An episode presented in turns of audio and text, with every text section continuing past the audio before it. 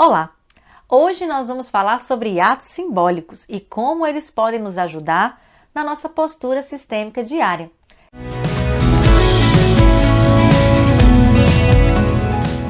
Eu sou a Ju, Juliana, facilitadora de constelações familiares e terapeuta transgeracional.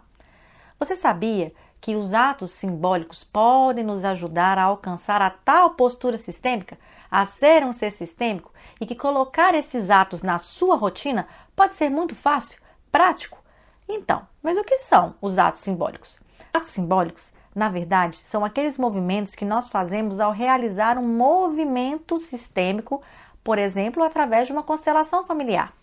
Quando você percebe, por exemplo, que precisa mudar de postura com relação ao seu papai, por vezes precisa incluí-lo, precisa voltar a estar na ordem no seu lugar de filho ou no seu lugar de filha. É necessário que você reestabeleça a conexão com esta pessoa, com o seu papai, como nós estamos trazendo aqui de exemplo. E os atos simbólicos são para que nós possamos exercitar na prática esta conexão, essa reabertura, essa mudança de postura nessa relação tão importante da nossa vida. Por exemplo, você pode fazer uma carta, deixando vir da sua alma, do seu inconsciente, tudo o que você gostaria de falar com seu papai. E nela você descreve o movimento sistêmico do qual você quer fazer. Por exemplo, se um, um exemplo que nós podemos trazer é incluí-lo de volta em sua vida.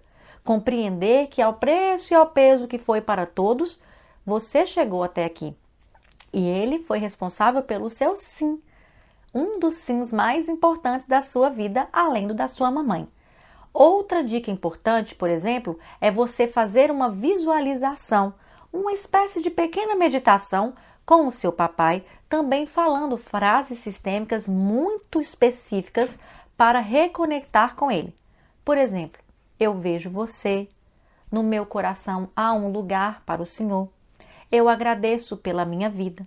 Ao preço e ao peso que foi para ti e para mim, nós chegamos até aqui. Você é o pai certo para mim. Você também pode fazer isso usando uma foto do seu papai.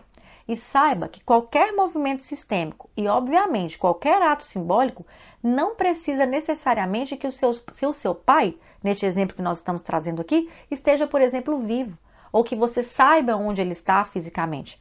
Estes movimentos são movimentos de alma, tanto que essa carta, o que você pode fazer, uma sugestão é, ao final, depois que você internalizou todas as suas emoções e sentimentos, passou para esse papel, releu, percebeu todas as emoções que deixou vir nesse estreitamento de relação com, com seu papai, você pode queimar essa carta, para que isso seja liberado no universo, liberado de sua alma. Bom, essa é a dica sistêmica do dia. E caso você tenha qualquer dúvida, queira sugestão ou fazer qualquer comentário sobre um ato simbólico, não deixe de me chamar aqui no direct. Gratidão e até o nosso próximo vídeo.